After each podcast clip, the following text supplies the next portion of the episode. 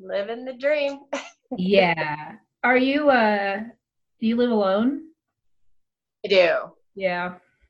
Yeah. Which I'm totally okay with at this point in time. Yeah, yeah. I mean, I was trying to think of like one person that I would want to be quarantined with 24 7, and I can't think of anyone. It's hard. I mean, it's fine. My thing is, is like, I, I'm an introvert, extrovert. So once I reach my capacity of people, like I need to be left alone.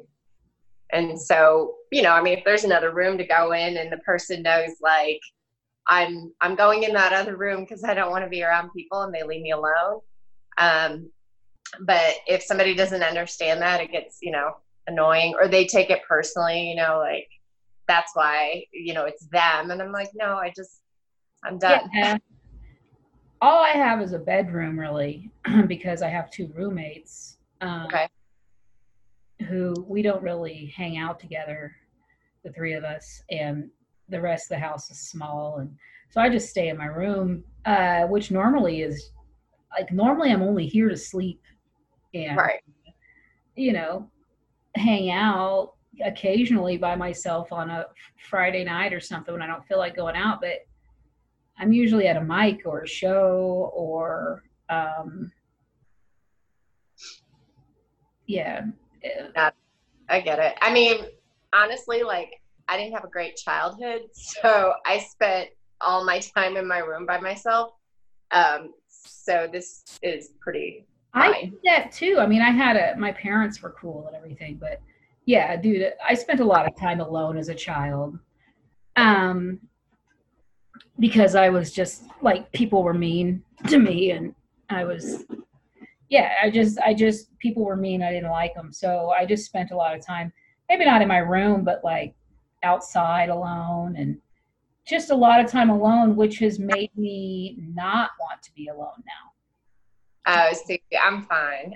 I, didn't, I, I, didn't want to be like, alone. I'm scaring myself at as far as how okay I am. And now I'm starting to think like, God, am I going to be able to people when I have to, you know, and go back out and and deal with it, you know? So I mean, I like people, but also, I mean, right now, um, I'm still working, which will uh, likely change this week. But uh, you know, so I work all day, so I am mm. dealing with people all day. Yeah, I'm not doing shit. Um, until I started these interviews, I wasn't I wasn't regularly having a vocal communication with anyone.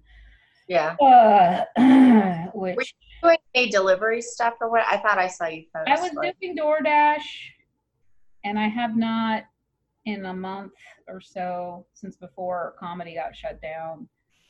I could. I'm probably going to have to do they still need people? Because I have to imagine like so many people now are looking for kind of alternative ways to make money. Yeah, I don't know. Um, I don't know. I'm sure they're always taking on new drivers. If you want to do it, I'll send you a link. I may very well need to. yeah, yeah, yeah. Um, I was just kind of like, I want, I, I just wanted to like feel like things were a little more under control here before I started doing it if it's gonna work, also I don't I don't like wearing a mask. It makes me panic. Oh yeah.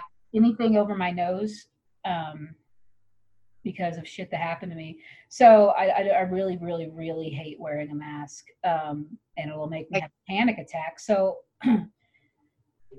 it, you know, I'm not gonna.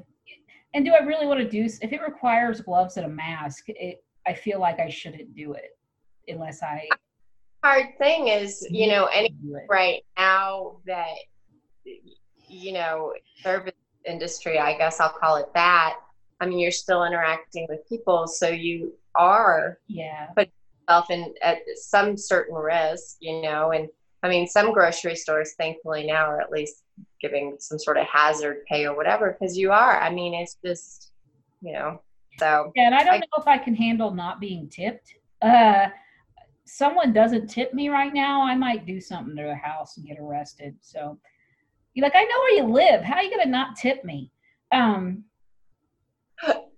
yeah, I can't. I don't think I could handle it stiff. Like restaurants. If you went out to dinner one night and somebody just showed up at your house that was your waiter or waitress, it was yeah. like, look, bitch, you didn't tip me. we well, know where you are I've I've uh, I've uh, I've looked people up on social media based on their credit card. Have you really? When I, I went, I always, which I always tip. I can't think of a time I didn't. Even um, when it's shitty, I don't. I, I I still tip. Like yeah, I'll tip something. If I tip you fifteen percent, that that's like me stiffing you. Um, or 10. 10 if i tip you 10% that's like me stiffing you but i've never just like straight up not left nothing um i've actually over tipped shitty waiters to make them feel bad for being shitty yeah it depends on like i waited tables for like a decade so i i when i wait i'm obnoxious uh as far as like I'll pay attention to them and I'll see what they're doing. I can see if they're if they're being unattentive because they're busy or if they're being unattentive because they're over there fucking around with their friends or looking at their phone. Oh yeah. Well, I would I mean the other thing is is like I would rather say something to them probably after I get my food.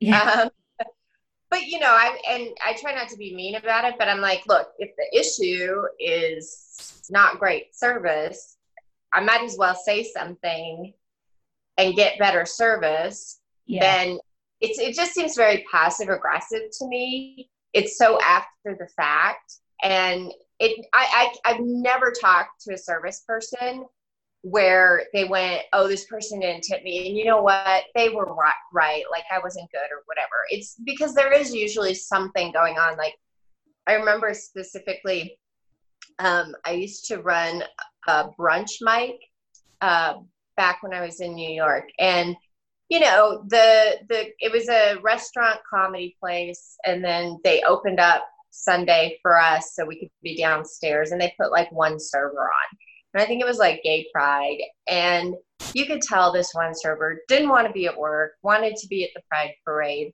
I get that. Was not really particularly terrific, and at the time my I think I had a co-host and he was livid and he's like, I'm gonna say something and da da da. And I just I kind of knew. And I was like, you know what?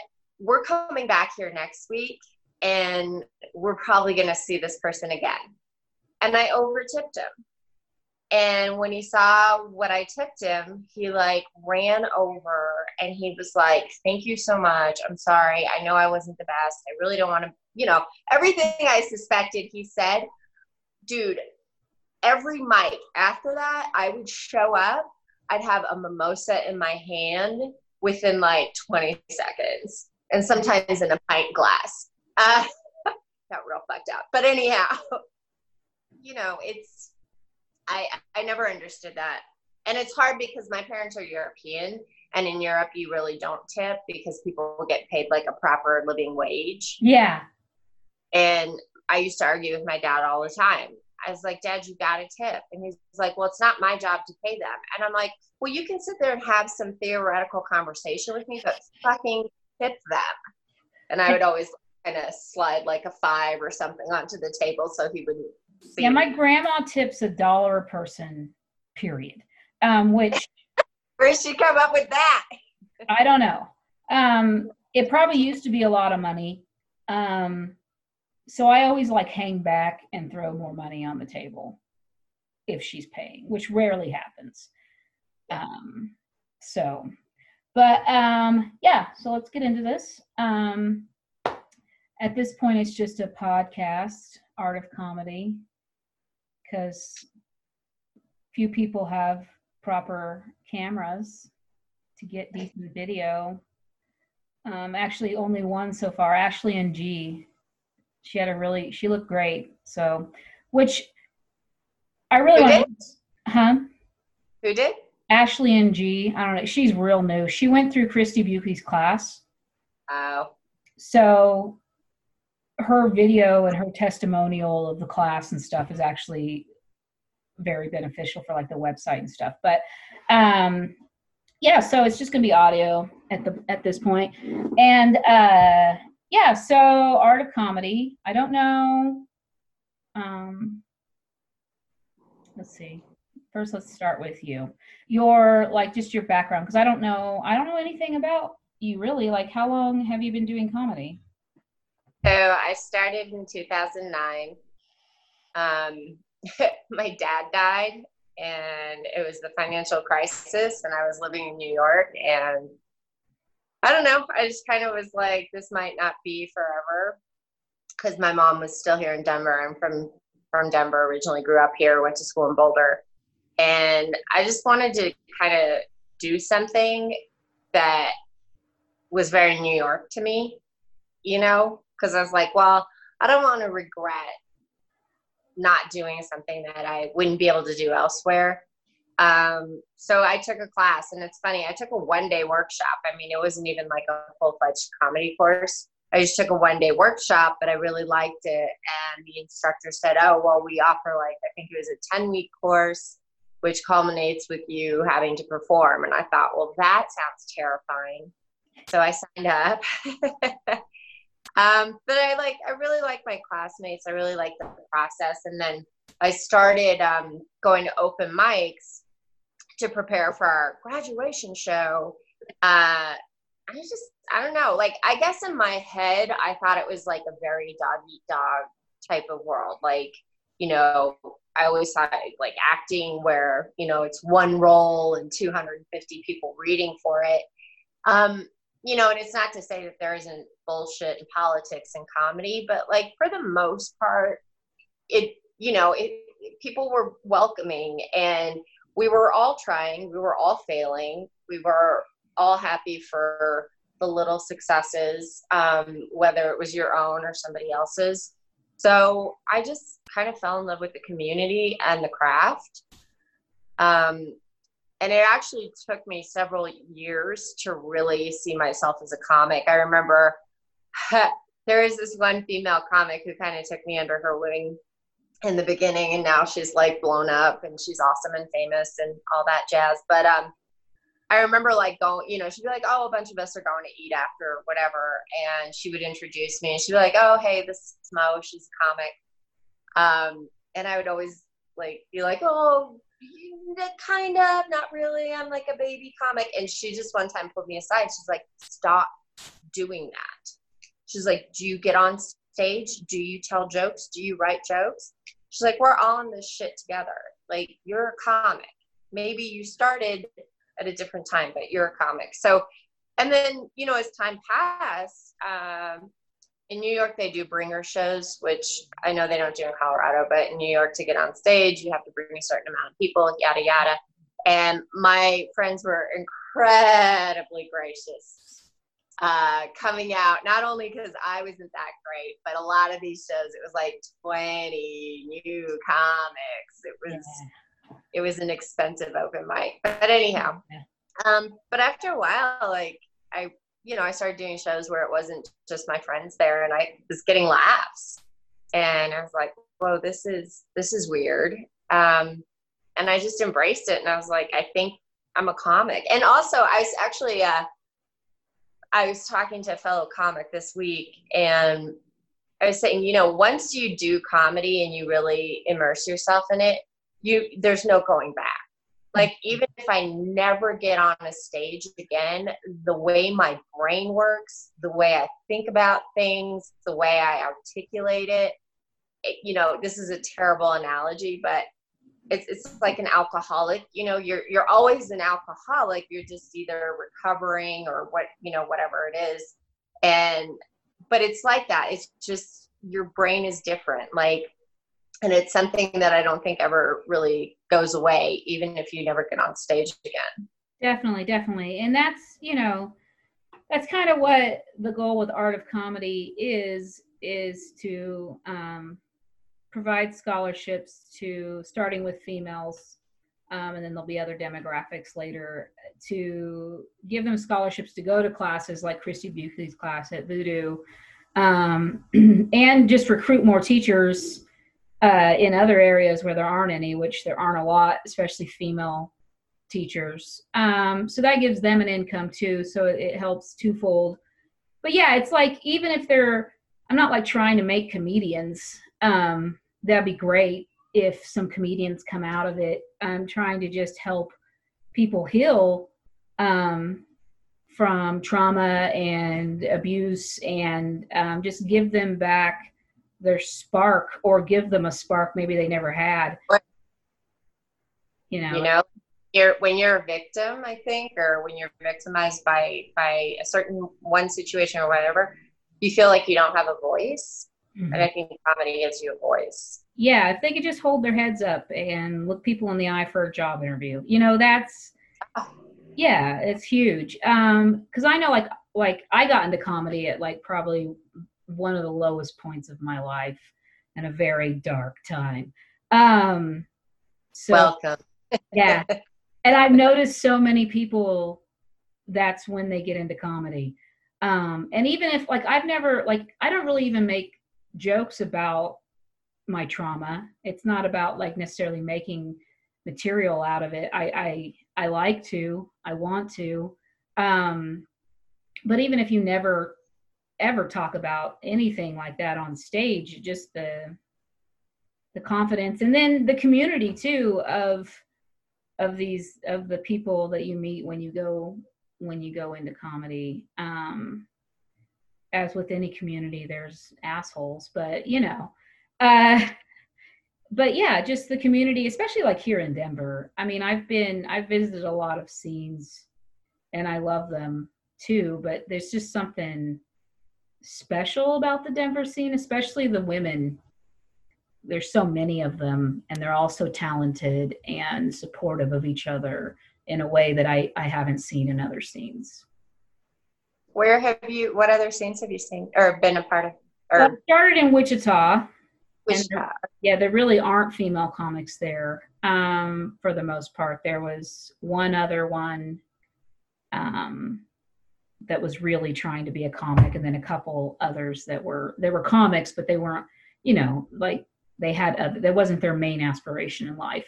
And then, um, yeah, and then like Omaha, I was in Omaha, um, and I do have some some good you know, one I, I started like one of my best friends is there now, Brooke.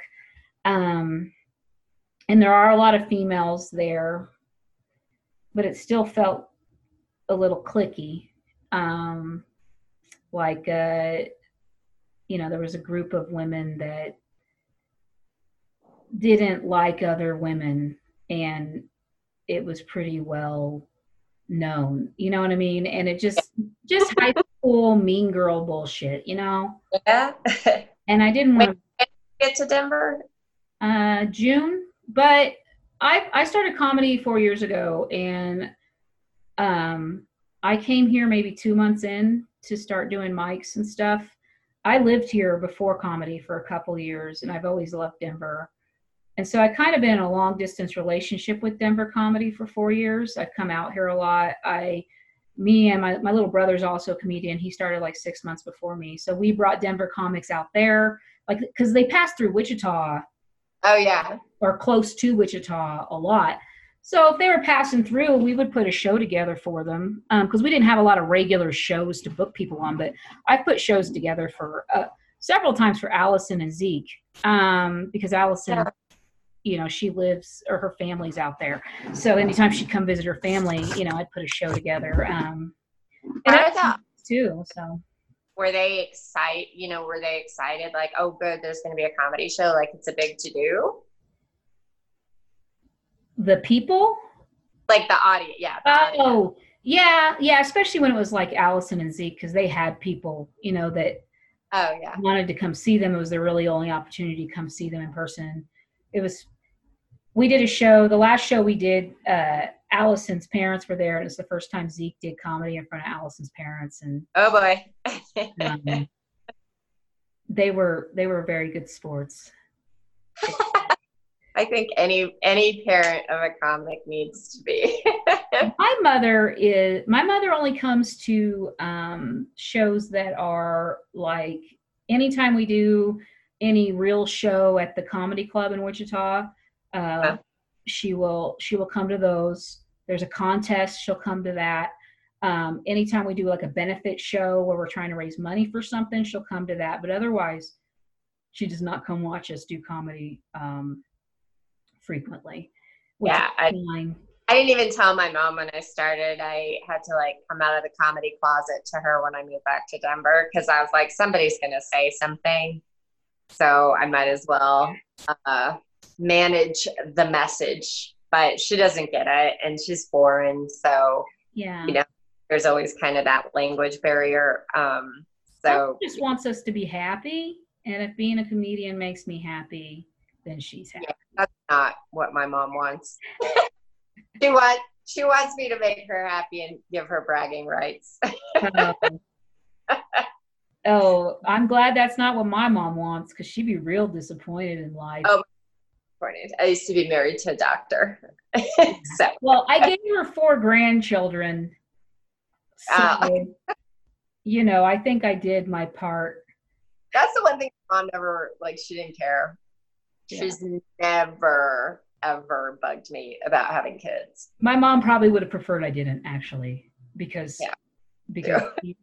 it required her to help me a lot like yeah like she can she, but my mom likes to be helper she she enjoys it to a certain extent um especially like giving things like food and clothes and like i didn't buy clothes for my kids she worked at target so i didn't buy clothes for my kids uh, for years I, she would have just tubs of stuff that went clearance from last season waiting for winter. You know what I mean? So I just never had to buy my kids clothes. For That's amazing. That's a good uh, hookup.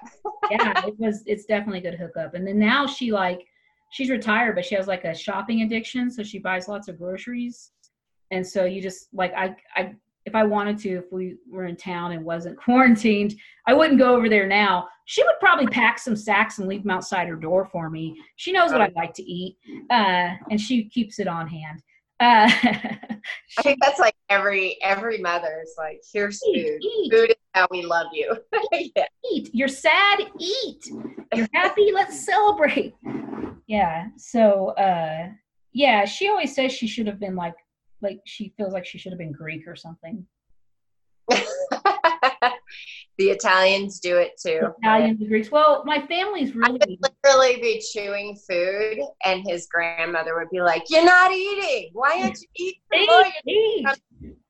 My mouth is literally full of food right now. We were also allowed people when we get together. I really, my family did help prepare us for comedy because whoever talked the loudest got to tell their story. Um, so yeah. I will, I have no problem interjecting in the middle of a bunch of men, you know, uh, to get my point across. Or yeah, and we roast each other. It's a way we show love.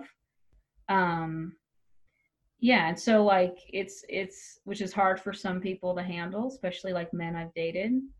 They don't like being roasted. Um, they're like, "You were so nice in the beginning. Why you why are you being mean now? I'm like, I'm not mean. I'm roasting you. It means I like you. I didn't like you that much at first. yeah. I didn't even bother to think about you, much yeah. less. You. Yeah. Like, so I'm paying attention because I'm roasting things I know bother you, you know? Yeah. But I don't it's know. funny, like, dating as a female comic because I definitely dated guys who in the beginning thought it was awesome. Like, it was just the coolest thing. Um, but then you know they realize they have an opinion off stage too. And they realize like if they if they came and saw my act that would really not sit well with them. There's just there was too much ego for them behind it. Yeah. But I, friend told me once they're like you know you have to realize um it's a really powerful position to be in to be up on stage by yourself commanding an entire room. See, I don't even see it like yeah, they they they put so much more weight in it than I do. I, well, I you know what I agree because I certainly never thought of it that way, and Lord knows, like half the time, especially in the beginning, I was like nauseous. I'm shitting my pants. A joke doesn't go the way I wanted. All this stuff is going on in our heads, and um, you know, especially in the beginning, I think you have a tendency to give power to the audience instead of keeping it for yourself. Yeah. So I totally agree. Like I, I never understood that. Um, but yeah, it's not easy. That's because men, it works the opposite way. Women are like, yes, I want that guy. It's not like that.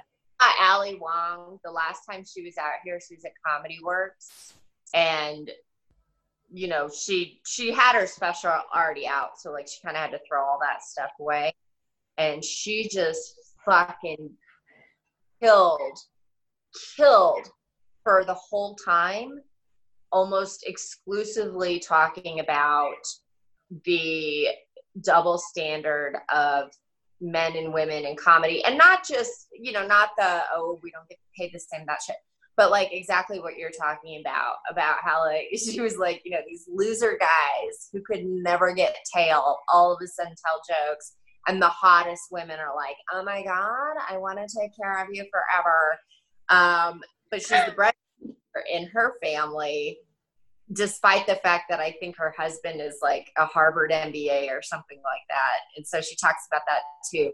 But she fucking just ripped nonstop. Like, and and I thought, oh man. Yeah, I saw an interview of her on uh, the Daily Show, I think, where she was talking about it and talking about you know um, going on the road and stuff as a female comic and safety issues, and that's what really that's how it started all this stuff with art of comedy was the festival. I just started the art of female comedy festival because i wanted to bring female comedians together from all over so they could network and and right. um, you know have resources to be able because i have always toured by myself with no problems but i know that i'm i'm you know it's a unique thing. I'm not nice to not have to or to know who the other females are because that's the thing when you get booked, it's very rare that they'll book more than one female comic. Oh, yeah. You know, so. So what do you do? Share a condo with a couple dudes you don't know? You know. Well, that's like you feel, even though we know there are a lot of female comics out there now, or a lot more, you still feel very isolated and very alone. Um, and it's just you know so this is an interesting i went to this panel discussion and it was business related it wasn't comedy related but regardless it's the same shit just different industry. But in financial services especially when you start to get to those higher levels mm-hmm. um, this female executive was talking about how there are all these things that help the men bond right? And yet with the female executive there aren't those things. So there aren't those networking events. There aren't those type of things. And then on top of that there are always like comments made that kind of pit one female against the other because there's this mentality of like Highlander, like there can only be one woman in the C suite. And it's and it makes us behave badly because we don't even realize the psychology behind it. I mean, it's not that we're bad people. It's just this ridiculous notion that's been conditioned into us for, you know, centuries. Um, you know, there's this side eye of like, what are you even doing here? I mean, I have had times where I've been on a show, or even if I wasn't on a show, I was I was hanging out just because I was a comic, and I was always somebody was like, "Oh, whose girlfriend are you?" I'm like, "I'm not anybody's girlfriend," you know. Yeah. I was like, "This is a club I'm at. That's whose girl." You know, it's just the fact that like even in this day and age, a male comic wouldn't consider that maybe I'm also a comic, that his first thought is that I'm just somebody's girlfriend that's in a green room or or hanging out. Yeah, yeah, yeah. No, and that's why like yeah, uh, I think that the more female comics we can get, um, I'm like I am obnoxiously supportive of female comics when I see one at the mic I don't even have to see them go up because in my experience not every single woman is funny obviously but the majority of the females I see that are at a mic and trying are funny. I don't see I think that's what it is, is we try. Yeah, dudes, there's so many men and the, if you just look at percentages of females that are trying to be comics that are funny versus men, it's the percentage of females is way higher. Way. I, yeah, my experience at mics. I mean, there's always like that one chick who's hot and thinks like, oh, I'm just gonna get on stage and I'm good looking and I'll just talk about my pussy and then everybody will laugh. And she's not, she's not totally wrong because it does fucking happen. I mean, it's not a lot. funnier than, than. Well, but I'm saying like more often than not, the female yeah. comics are they have their joke book. It isn't. I mean, look again. It's conditioning. It's it's first of all, it's the fact that guys do grow up and the way they bond with each other is by roasting each other, giving each other shit. So they've got that already, right? You don't do that as a young lady. That's not nice and it's mean and da da da. And I get that, like in your family, yeah, yeah, yeah, yeah. Overall, yeah, overall, acceptable behavior for a woman, and you're mean or you're nasty or you're a bitch or all these other names. Meanwhile, that guy is fucking hilarious. Yeah. Um, is there's this conditioning like you said where men just are taught that your voice matters and everybody everybody wants to hear what you have to say and they really need to hear your opinion it's important i mean yeah. tell like you can you, you can just tell these younger male comics when they get on stage and you're just like oh baby doll somebody lied to you Nobody yeah. gives a shit what you have to say. yeah, yeah. Usually the worst ones are also like that off stage. Yeah. Um, oh yeah, hundred percent. I like the male comics that are like real quiet and introverted off stage and kind of keep to themselves, and then they get up there and they just fucking slay. Those are my favorite. I mean, there's several in the Denver comedy scene where you're just like, God damn, those are good jokes. Like I like you know, but Jonathan Mitchell's like that. Like off stage, he's very quiet. Um, but then he well, gets. I mean, she's fucking kills it. Oh, I love her. But she's very low key off stage. Yeah. You know, she's amazing. Um, I would. I mean, yeah, I could definitely name comics where and I, it's funny because i don't think audiences understand there are always ways when they hear like oh, there's a comic who's introverted, or I think um, like Mark Normand, he'll talk about that on stage about how he's just not a people person, he's introverted, you know, whatever. And and people just audience members don't get that. How could you possibly stand up on stage and do what you do if you don't like people? And I don't think that they understand like because it's a very solo kind of job. mm-hmm. I don't like people as a whole. You know, the masses, uh, human race as a whole, I, I could do without. But um, but yeah. I mean, we're heard right now, so you know. yeah. But you know, uh, one thing I love is watching a comic go up and then come off, like their face change when they come off stage. They're like, "Thank you and good night." Yeah. and then they immediately, or like the ghost smoke or something like. Immediately beeline to be alone, just getting out of there. And they and and and you know, God forbid you catch them right as they come off. You know, like that was a great set or whatever. Like they don't even they like you said they can't look you in the eye. They can't. Yeah. Like I need nicotine or I need weed or I need to get outside or you know they need. Yeah. Yeah. They need to go somewhere. They just shot their load and they're in. Yeah. they're in the glow and they don't want to be bothered. Um, but yeah, I uh, yeah, I totally. That's how I am before and after. Uh, right.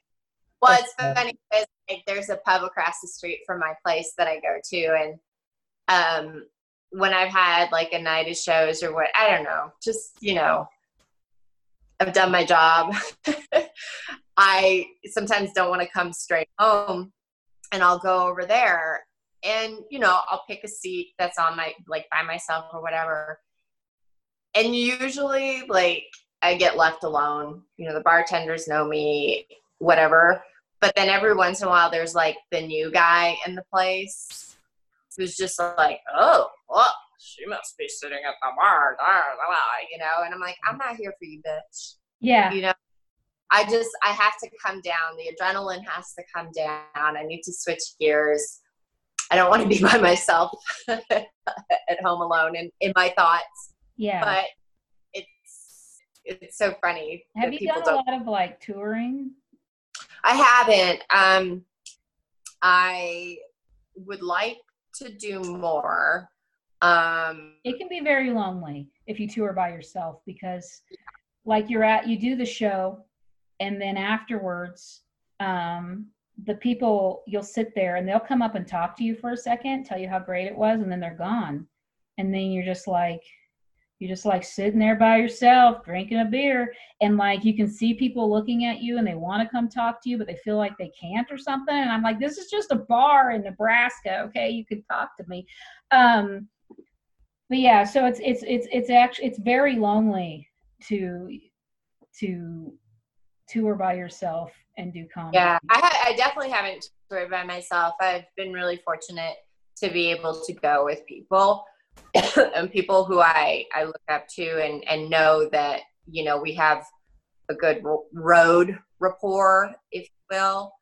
Um, but I mean, honestly, even then, going back to your point about how it's just such a different ball game for a female, I had one, I had one guy hit me up um, to do a show with him, and it was literally like an 18 hour drive there, an 18 hour drive back. So we were just staying the night. But, you know, I'm a big fan of like grab every experience because it, it matters. And, you know, he's somebody who I trusted, even though like I hadn't spent a lot of time with him. I hadn't toured with him before, but I was like, you know what? He's solid. I'm not worried about it. We had separate rooms, so I didn't have to share a room.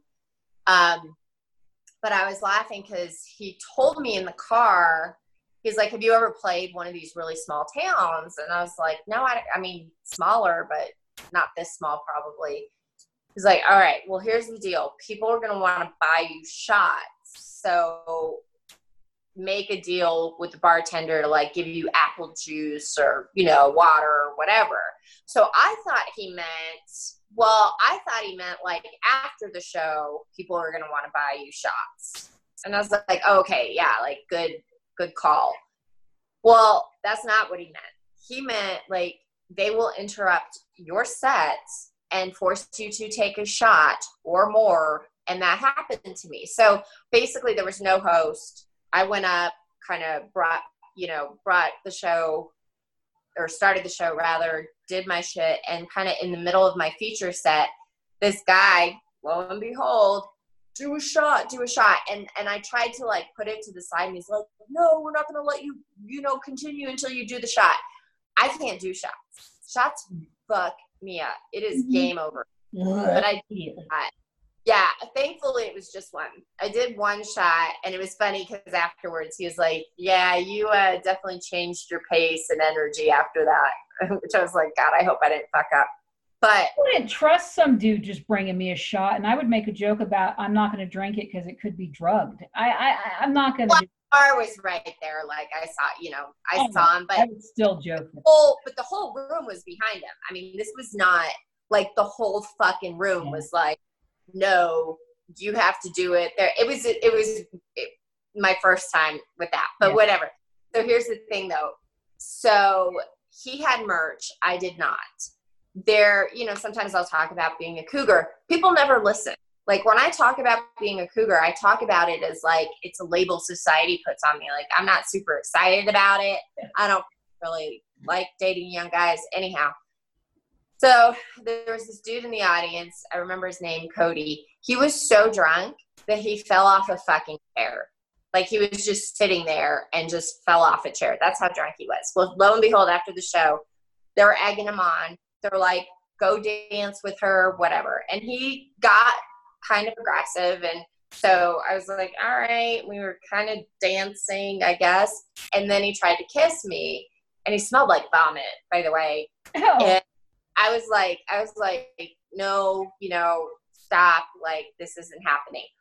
So I go and hide in the corner with the merch, and I tell this headlining comic who's like a big dude I'm like, I'm just gonna sit here because this is getting not great, you know. And he's like, okay, well, thanks for watching my merch. I'm gonna, you know, network with these people, blah blah blah.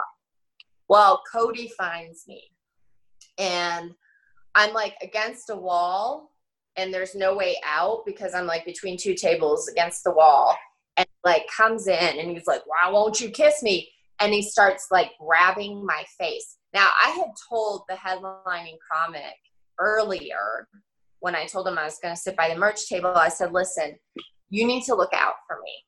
And I said, I don't mean that as you need to protect me because I can't protect myself. I mean it as if you don't step in, I'm going to fuck somebody up. And I don't want you to lose your room. I want to respect your room. I want to respect the relationship you have with, but I'm gonna fucking throat punch this goddamn motherfucker if he doesn't leave me alone. He's like, I got it, I got it, I got it. Sure enough, Cody's grabbing my face, you know, kiss me, kiss me.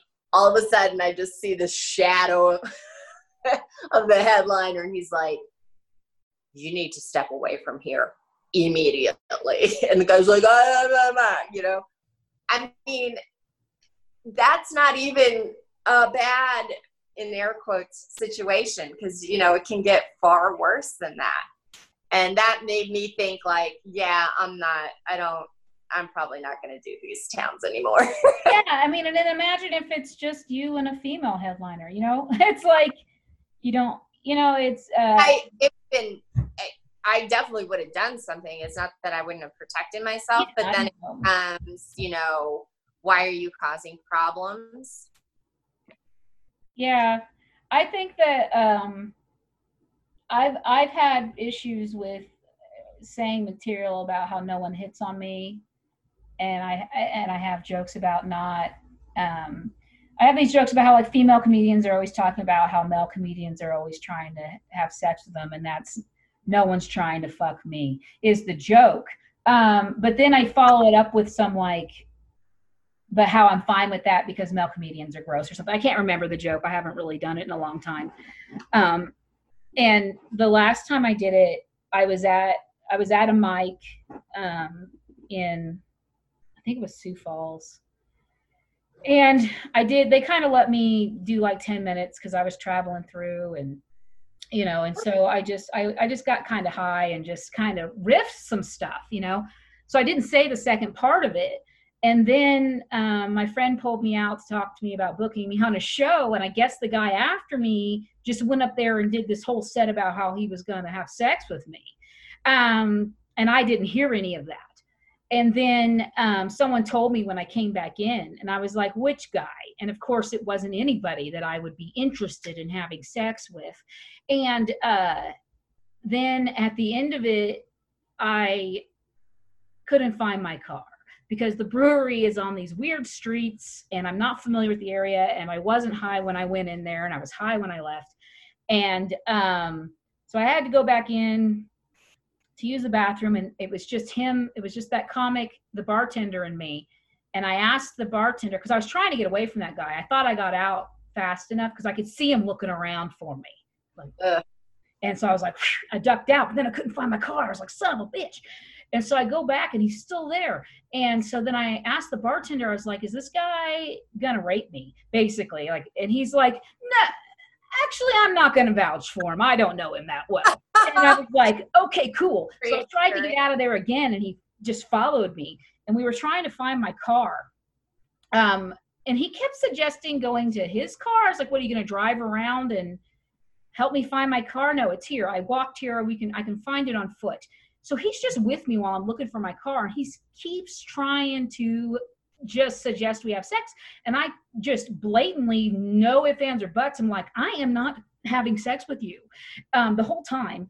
And then uh, we find my car, and he says, uh, So are we fucking in your car or mine?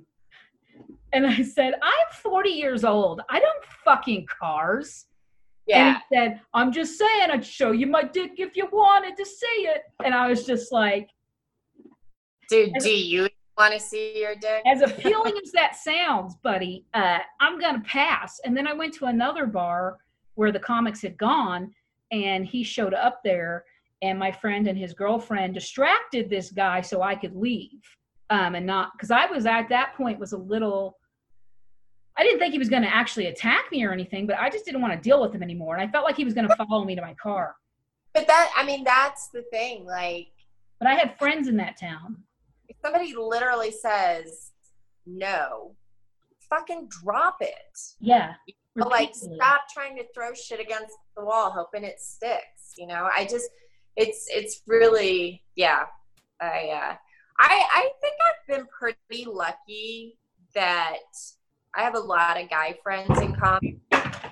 Um, I nobody's you know like it, it hasn't been that terrible. Like there's always like there's always that asshole. There's always that outlier. Probably when I was younger and just starting out, it was you know I was fresh meat, but now it's like people just you know. I'm not somebody that a lot of men hit on in general. I'm just I I mean I'm not talking shit on myself. I'm I don't think I'm ugly, but I know that I'm not traditionally good looking. I'm not uh you know, I'm I'm kind of masculine. A lot of times I think I'm a lesbian, you know, so I'm not somebody that men hit on frequently anyway.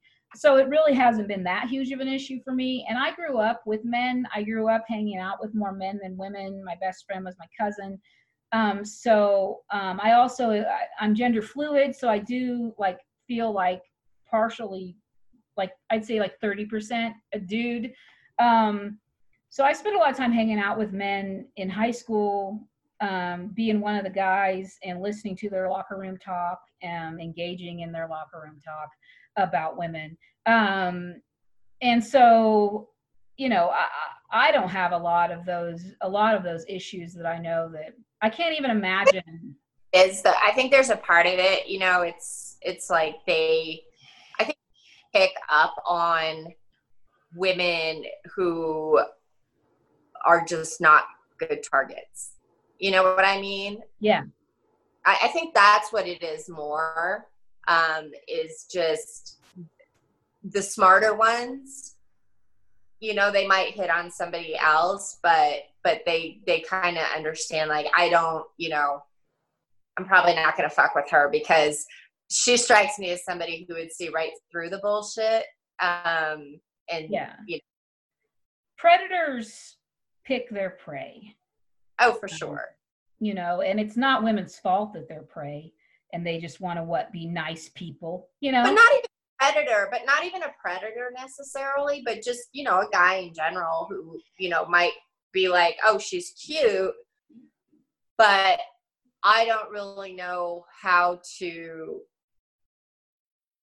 Well, I, I think that's the sad thing is like that they somehow don't know how to relate to the opposite sex without it being focused on sex. You know, it's yeah. it's not get to know you type of thing or whatever. Usually, I mean, these are broad strokes. Yeah, yeah I mean, it's like that whether it's you're talking about a female comic or just a female trying to date. Like, yeah, guys want to have like guys have asked, you know, younger guys ask advice on picking up women or whatever, and I'm like, just talk to them.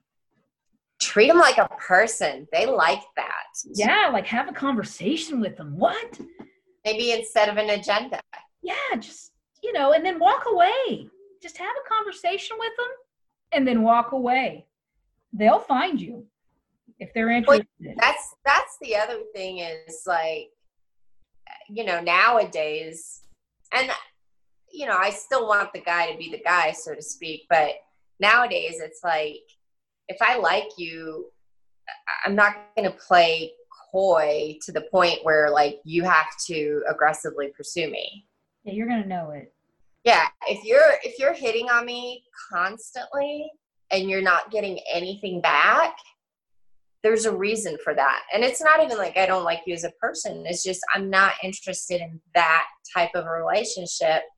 And after a while, it does get irritating. It's like, dude, oh, give it a your, rest. Like I saw your like hi messages. Hi, hi, hi, hi fuckers how, are. They're all like what what how long like how many days was that worth of I don't it's not a lot.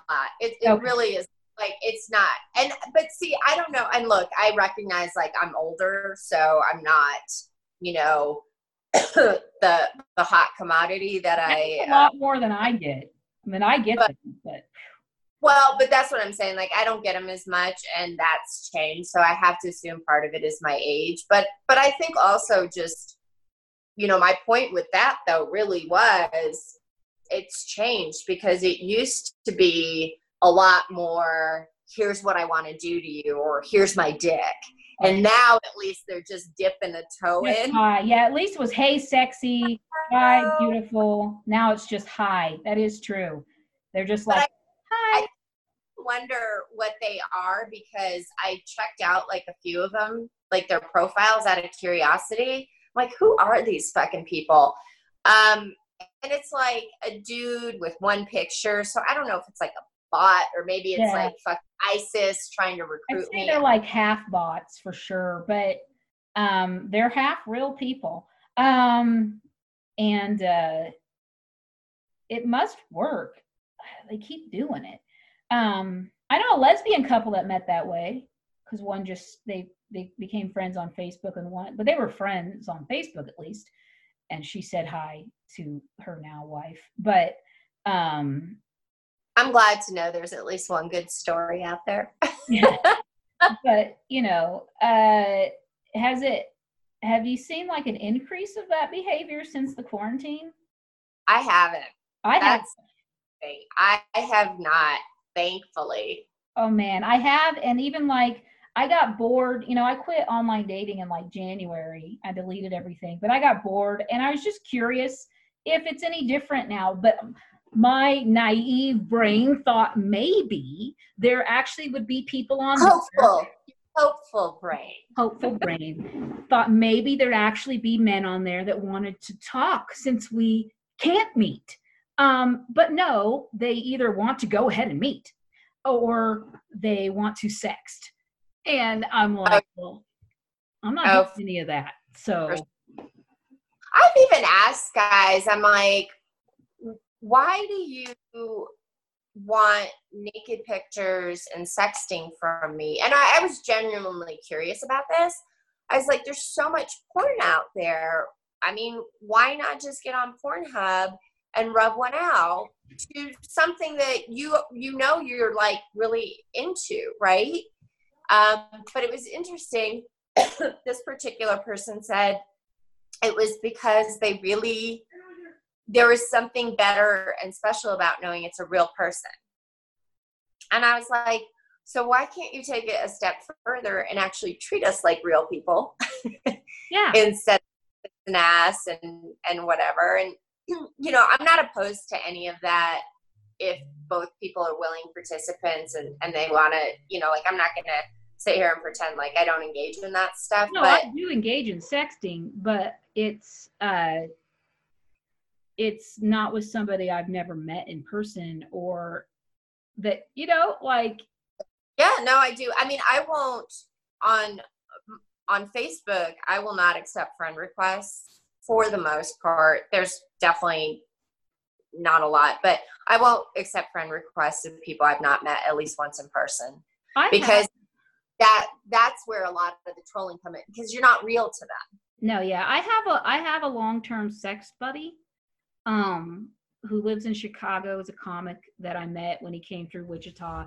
But we did not, when we first started chatting, it was just as comics, uh, we would share memes.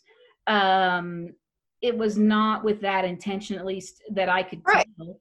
And it just kind of developed into that. And then so and now we we got like our sexting down. Like we know what to say to each other. We've been doing this since july you know? So we're like you know I, I don't need like that's the i only need to be sexting one person. How many people do i need to sext you know? And so it's like i don't i'm comfortable with him and i can sex with him because he's also my friend.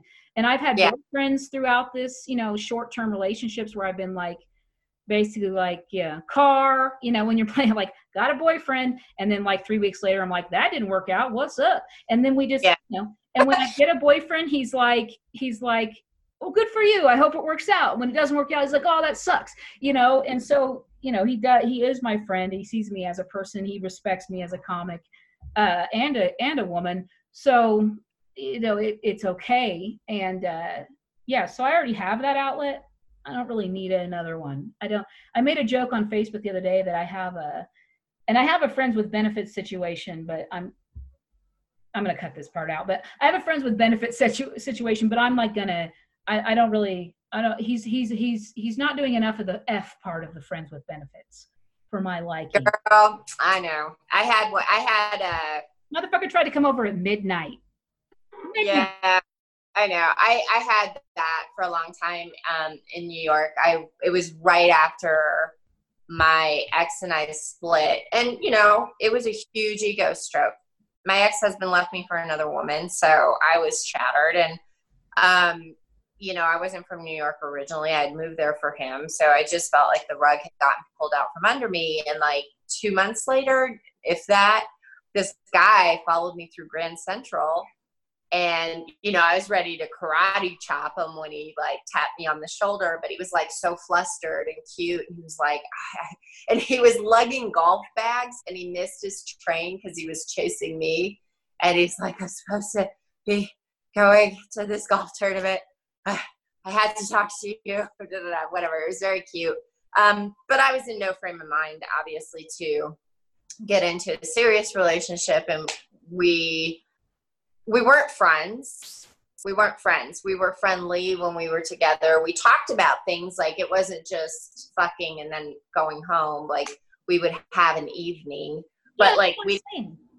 Yeah, it was. It wasn't like we weren't friends though. But just it's an funny. evening yeah yeah i mean that's and it was per- i mean it was so perfect for what it needed to be at that time and and kind of as it developed. And same thing like i had relationships and then you know and he had relationships and we would kind of drift apart. And i think we didn't even well i guess we did say it because there were times where i would have to be like oh hey i'm you know i'm i'm dating somebody right now. Um but anyhow yeah i mean i think those you know those relationships are are great and I'm fine with that. Like I'm not yeah. and I, I married again, so I'm not even looking for I'm never getting married again. Um I don't even know if I can cohabitate with anybody, honestly. Oh my god, I feel the same way and I told somebody that and it was it just blew their brain up and I'm like And this why? was my fear of being single for too long. Um actually was that I was going to get to a point where I couldn't cohabitate with somebody again because I really wanted that for the longest time and then part of me still does but and then you know I just don't know. They'd have to be real special. So I really just want someone to hang out with uh, a couple times a week. I don't have a lot of time normally. If I go on a date it means that I'm not going to a mic. It means I, I'm not yeah. going to a show. It means that I'm not spending time home alone just letting my brain process because the part part of you know writing comedy especially when i had a day job part of writing comedy i got to have that time alone just to get high and think you know yeah. think of shit. Yeah. that's how i write. And so you know it, it makes like my, my time is very valuable to me. So i don't want to waste it. That's another thing getting back to the whole point of this podcast. That's another thing is like that's another thing that's been huge for me as uh, doing comedy is that I have this thing that I love more than I've ever loved any man that I've ever been with. Um, it's real close on par with my kids, um, as far as like the dedication I'm giving to it anyway. Yeah. And so, uh, my time is very valuable to me. So I will not waste it. Because when I'm on a shitty date, all I can think about is the mic I'm not at that's all i can think about is like i missed a mic for this you know um yeah so they they they it just really has upped my my my level of expectation of people and my ability to just walk away. Yeah. Uh, just it's hard too because like i don't want to date comics i really don't want to date comics um it's not good for me but i just don't want to shit where i eat. Well yeah and just honestly like you know how it is as comics like if you break up then there are going to be jokes that are about the relationship or you have to see that person with their new person or what i just i don't like it. It's not for me. Um you break up with somebody i just never want to see them again. That's the best yeah, thing about oh. not having children with people that you date is that i can just never talk to you again. Yeah yeah, I don't want to fucking. But not only do I have to see you at mics, I might be on a show with you. You know, it's like ugh. Well, I ha- I mean I've had yeah I've had some some kicking kicking the gut moments with with um comics where I was just like, well, I didn't want to hear that joke because I can do the math on that timeline and that joke about you fucking that person was when you were fucking me too. Um, and I will, I'll cry. yeah, I, just, I don't, but it's hard. But it's really hard though because there are very few people who kind of in the regular world have anything that they're nearly as passionate about. You know, it's like mm-hmm. I work in corporate America. Everybody's a workaholic. Well, not everybody, but you know, they're workaholics. The job is everything, the title, the paycheck, and they mm. don't have anything outside of that. So it's very hard for them to understand. It's hard for them to understand, like, I need to go to this show. I need, I'm preparing for a show. I need to go to this mic. You know, like, they don't understand the the time commitment it takes because I've, I've talked to lay people who think we just get up on stage and talk about our day like we just every time we get on stage it's new material and you know we're just funny people naturally and so yeah. it just and i'm like i obsessed about a joke where i eat have you seen me eat the banana i think i have. i mean that joke's still not right but i I I want it to be. And so I have right. like like I obsessively think about how to how to eat a banana. And actually since the quarantine, I haven't eaten any bananas.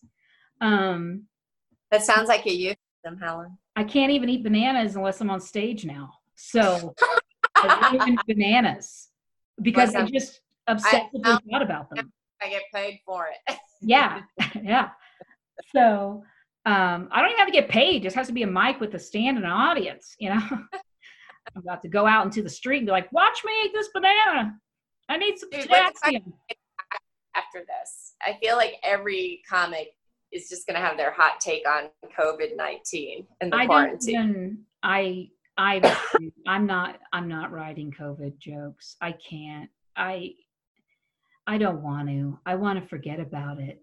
I want to I made a I made a comment about how like because I I was just starting to host starting a mic uh, that I was going to co-host with Kyle Lala Birthday. I should really learn how to say his last name right. But um, I made a, a comment on Facebook about how like when I start my mic, if you tell a quarantine or COVID joke and it's not funny, I get to slap you. Like, like you can tell them. I'm not trying to censor you, but if it sucks, I'm gonna hit you. You know, like I mean it works rats and mice. Yeah, I just want to forget. I just want to get back. I just want to like kind of forget it happened and then get move on with our lives where we were. I know that's well, not there's gonna be also, so many more comics too. Yeah, I mean it's just it's also it's gonna be so played out. You know, like I'm making jokes now and I'll post them online or whatever, but yeah. it's more therapy, but I, I certainly don't you know, and I, I was talking to somebody about this. I said, well, look, I think you can use this as, um, you know, the catalyst for jokes, but I think you have to move beyond the, well, in quarantine or because of coronavirus, because really at the, at the very core of it is human behavior. And so instead of, you know, segueing in with like, oh, coronavirus or, or oh the quarantine just fucking jump into the human behavior aspect of it yeah that write about that write about your observations about human beings or what you know whatever the case may be but my point is is like you don't have to use that as the jumping off point so back to the but like back to what we're actually supposed to be talking about um i i uh, this happens every time i um but for me, like the art, art, like comedy is an art form. Um, I don't think a lot of lay people see it as that necessarily. Um, but like I always say that for me, the audience is my canvas and the mic is my paintbrush and the jokes are my paint. Um, you know, but as with any art form, there's different kinds of artists. Everyone has their own artistic process, and some people aren't as good at it as others um, there's different degrees of skill level in any art form but even if you suck at painting if you enjoy painting, paint. Yeah. Yeah. Totally. And and I mean, look, I think it's the the two things that I absolutely love about the art of comedy. One is that you're constantly evolving. So even if you're Chris Rock or Kevin Hart, after you get done with that special, you still have to go back and you have to follow the same process that you or I have to do who are just, you know, doing mics and like bar shows and stuff like that. And there's such a common denominator in that. And I've watched I've been I've been fortunate. I've watched these famous comics work out new jokes. Now, of course, they're better at it, you know, and they're not starting at zero every time, but it's still the same process and you can tell. I mean, god, I remember being so Jon Stewart, he had gone off air, right? And he had left and he decided to go do a set at the Comedy Cellar in New York City. And I was sitting upstairs at the cafe that's above there, and that's where the their green room is or whatever. And he went down, he did a set. I didn't see a set, but it went well. People thought he was funny. And he came upstairs and like before he went down, he was so nervous. He was quiet. He didn't say a word. Like you could just tell. And then he came up, he had had a good set, and he was like a giddy child. He was like, oh my God, I, I can't believe they liked that, you know, like they liked it. That that's right. I mean, and he, it was amazing. And I was like, that's it. Like, that's what it is. That's who we are as comics. And that rings true for whatever level you're at.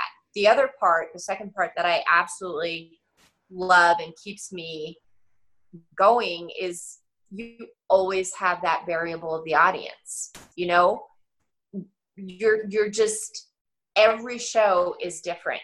You know you could tell the exact same jokes do the same set and every time it's going to feel like a different show because and i it's funny i was talking to another comic about this this week and i said you know it's funny because i i was telling him I, I really hated all my material before this whole virus thing happened and I was ready to throw it out the door and I got sick of telling my jokes and he's like, "Oh my god, I felt the same way." And I said, "You know, it's funny because when we go up on stage and he's he's more seasoned than me like I'm like, "I'll watch you do your set and you kill and the room loves you." But as a comic, I know, and when you get off stage and you come over to me and you're like, God, I fucking hated that set. And you're, you know, for the layperson, they'd be like, no, it was funny. Everybody clapped. But for the comic, you're like, I, I'm doing old jokes. I fucking hate that joke. I'm done. I'm over it. You know.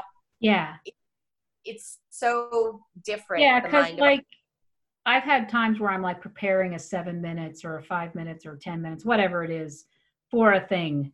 And so I will just do that over and over, every show over and over. And then by the time that thing happens, I don't want to tell those jokes anymore. Um, so I mean that's probably what it's like with a special, except you're doing an hour. I can't even imagine doing an hour. And but then imagine like not only you're you probably sick of telling those jokes, but then you basically climax because you have your special, the room's filled with your fans, it's it's everything. And then that's it. You you gotta start all over. Yeah. I don't think I'll ever get to that point. I I'm I probably won't. I'm too scared. I, I, feel like the people that do make it to that point wanted to get to that point and they worked oh. hard to get to that point. And I don't, I love comedy, but I don't, I mean, I do have fantasies about doing, you know, hour long shows in front of 20,000 people and killing it. But I, uh, it's not, it's not, it's just not something it's it's just not something that's on the forefront of my mind.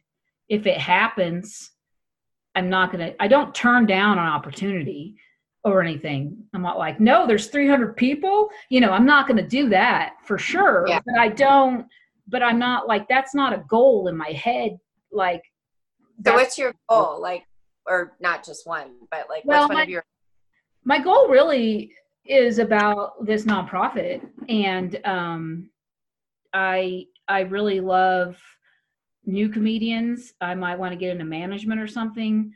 Um, okay. yeah, I really I love comedy. I love the whole art form of it. I I know that there are some people that have that it factor um, and that drive and the talent and all the different things they need, the look, um, the way you look, whether it's not even about being good looking, but you know, oh, no. Yeah. It, it, it, they have everything. They have the entire package that they need. Yeah. Um, like I could see Selma being Oh, for sure. You know, a, a, famous comedian and having specials and stuff, and and to be able to like be that person that that mentors them, not Selma, but you know, uh, other people that are just starting out, um, yeah. especially female comics and queer comics and uh, the others, as I call them, uh, to be able to get them out there into front of people um, to share their stories to share all these different voices that we don't hear. Um, and that's how you that's how you have real social change. That's really what like i want to use the art form for for some real social change. And that's how it's done. You you get on everyone's screens and you share your voice and suddenly this thing like being queer or being you know what a pansexual is or any of it or just different women's voices get to those people in the middle of nowhere kansas and they they get to see it in their living room uh, in commercials and because comedians become actors you know in commercials yeah. in their tv shows in their movies you have actual trans people playing trans people in movies instead of cis people well comedy is a better way because it's kind of like you know you're you're putting a little sugar with that medicine that they may yeah. not want to right um yeah yeah, if, so it's really about last joke that a trans comic is making. It's probably gonna go into your head a little bit more of oh, what is their life like, right? Because if think about it, like some of these places, right? You've been there. If if you were sitting at a bar, and and I don't want to pretend to speak for a trans comic, but I have to imagine if a trans comic is in one of these small towns sitting at a bar, either nobody's going to want to talk to them, they're going to ostracize them, they might actually be mean to them, whatever. They're not going to want to likely have a conversation and hear about their life in general. If they do want to have a conversation, it's going to be very focused on like, do you still have your dick? You know, shit like that. Yeah. But as a comic, you have this ability again to manage the narrative about yourself, about your community. And if you can add a little laughter to it, then for some people who might be a little bit more angry about it or, or not as accepting, well, you just made them laugh, which is a very visceral and powerful reaction. It's very hard to make yourself not laugh when you want yeah. to. And so it kind of makes the medicine go down easier, so to speak. Yeah, it's just because a lot of a lot of the people i mean i grew up in wichita kansas and especially the smaller towns. Um, even with gay people they don't associate with them. They aren't around them. They gay people trans people don't stay in a little town in kansas. They get out. Um, so they're not around. Um, and so they're just they're completely ignorant to any of it and they have no idea um, that they are just regular people that go to work and want the same things. They want to you know some of them want to get married some don't. They want to have families some don't. And they and so when you have um, all these different voices up there sharing their life um, you see that they're they're no different than you really. They have the yeah. same they have um, the same fights with their wife as you do or you know what i mean so the common ground that can be found there. So that's i mean that's one of that's, that's like the big picture goal. But like a smaller picture goal is like uh, my newbie showcase that i'm gonna get started as soon as this is over uh, that really um, i don't book it as a all female but i do focus i mean there are men on there too but like just yeah. finding people that i feel friends of females. Yeah that are ready to feature and have it, that are ready to do 30 minutes. Um, like I was going to have Selma headline one of the shows because she oh. doesn't headline, and I want to be the person that sees that and gives them because until you show that you can do 30 how do people know you can do 30 and so someone has to give you that I mean, somewhere, you know? Yeah. That's the other thing. Like until you do it, it, it's different. It, even if you have the amount of material that you need, it's a different muscle to do it. And I learned that going through it.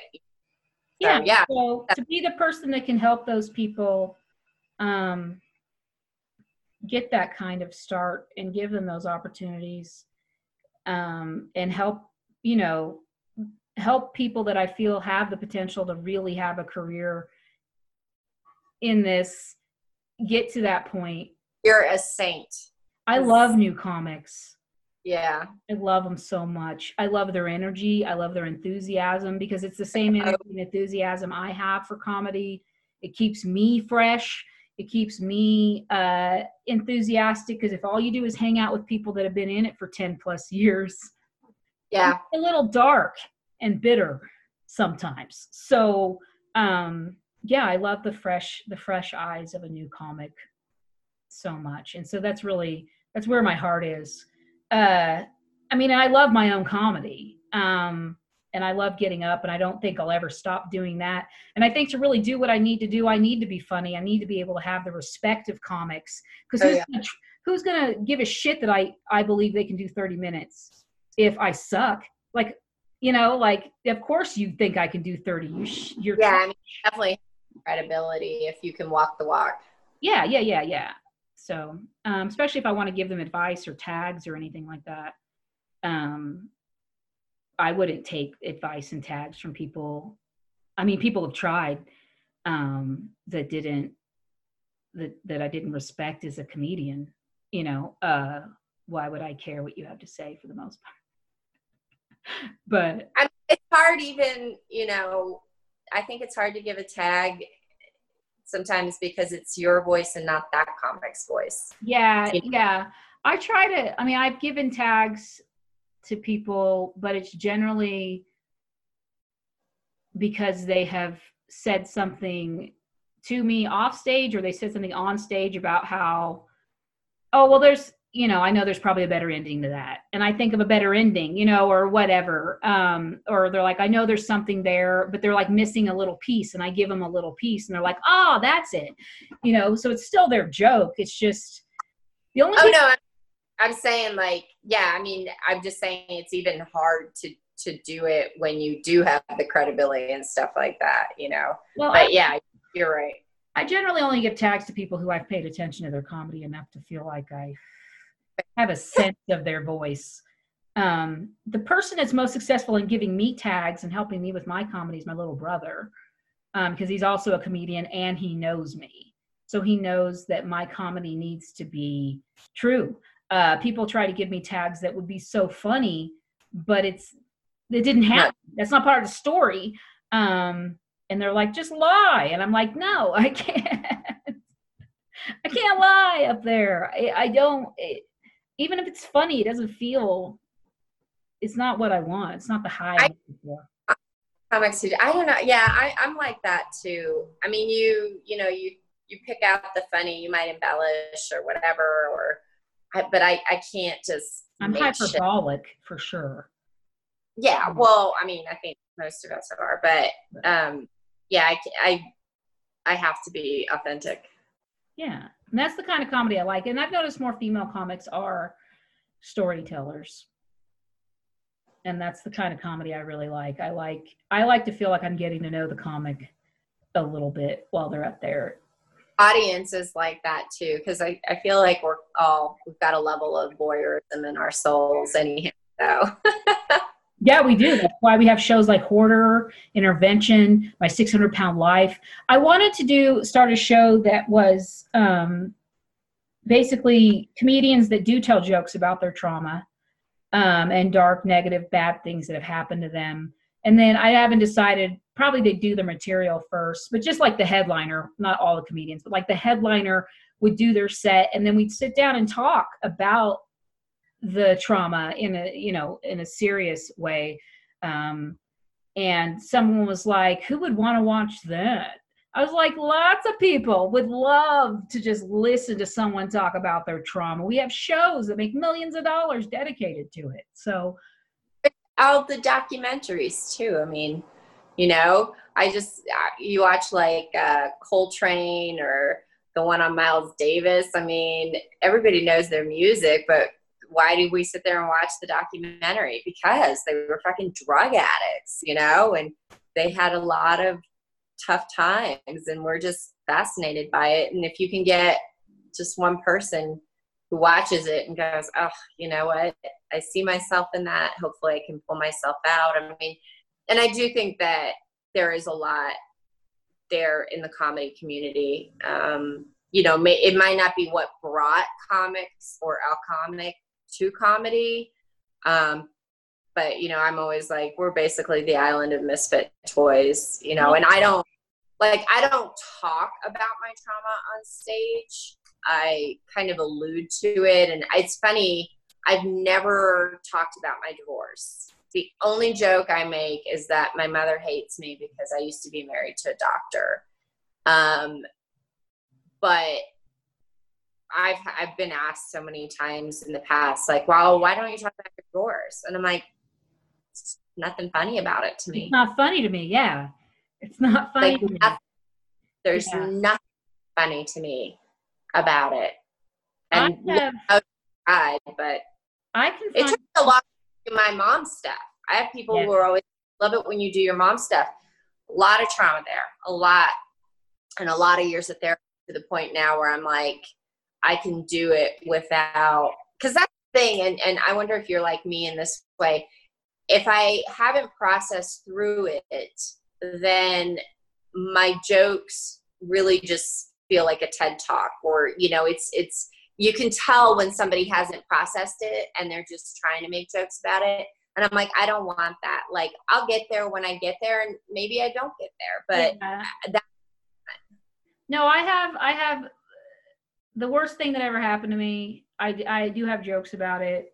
Um, I don't know if you've like about my daughter and my ex and stuff. Um, and uh, they're together. They're getting married. What is today? tomorrow. They're getting married tomorrow. Um, oh, I'm what? You were married to Woody Allen? What? Yeah, no, sort of. We were together. We weren't married. We were together for six years. Uh, she was 18 when we split, and then they were together. And they've been. She's 23 now, so they've been together on and off for five years. Um, and I was with him for almost six years. He's like the major relationship of my adult life, um, and just not somebody I'd want my kid with anyway. Um, so there's a lot to unpack there.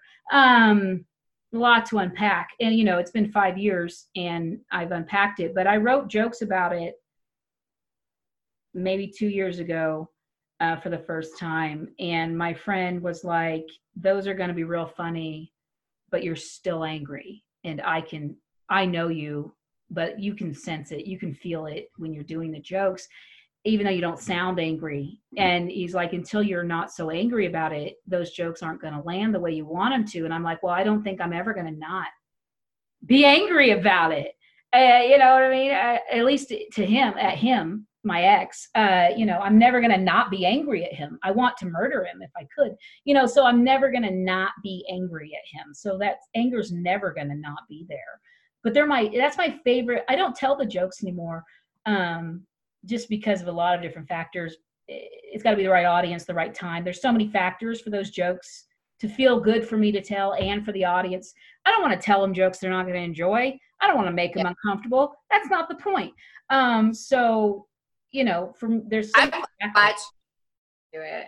You know, I've, I watched I've watched newer comics get on stage and after a breakup and especially guy comics, I'm like, oh boy, this is angry male. I actually I don't want to say the person's name, but I watched a special comic.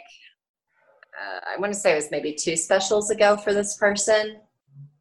Um, they had gone through a breakup, and I was watching the special, and he started to talk about the relationship, and I was like, "Oof, no, doll, you're not there yet." Like it didn't, and that's it. It's not that the jokes weren't funny at all but you could tell like you could sense it and then they weren't landing the way you know that that's the thing is and audiences can tell they can pick up on that stuff they don't even know it i don't think like audiences necessarily know it especially comedy audiences that are going to a huge that are fans comedy fans that are uh, fans of that person because they've yeah. watched all their stuff. They do know them, you know, so they're gonna really they're gonna pick up on it a lot more. So yeah, there but I think that you know, you don't have to talk about the trauma for comedy to be beneficial to overcome the trauma. Because just like talking about in the beginning, it just it's just a matter of rewire it rewires your brain. Um, you know, because like one of the things I really want to do is go into prisons uh, to work with women in comedy. Um, that you know they're only in there for a few years or something for non-violent drug related you know whatever like uh, not like serial killers or murderers or anything.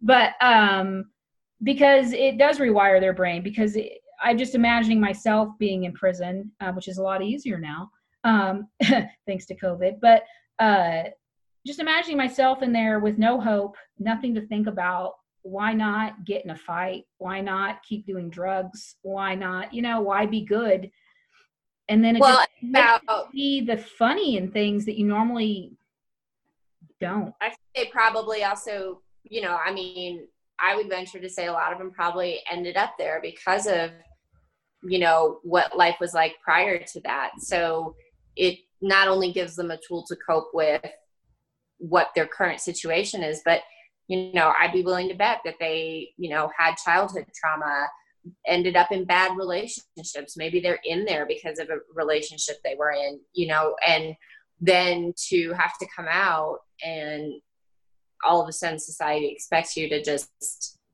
you know be a completely different person and function completely differently. Um i i i think that would be amazing. Yeah to give them a goal for when they do get out. You know they have and a way to process. I mean you know we've talked about this. It, it just changes the way you process shitty things in your life and then you have a much more positive outlet for it. Mm-hmm